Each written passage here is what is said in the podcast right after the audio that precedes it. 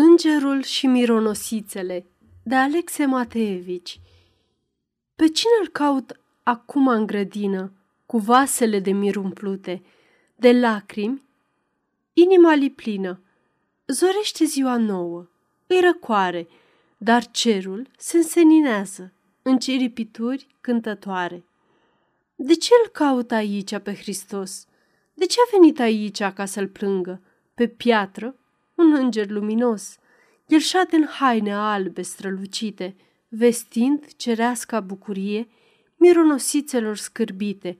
Hristos a înviat și nu vă mai mâhniți și nu-l mai plângeți ca până mort, căutându-l între cei muriți.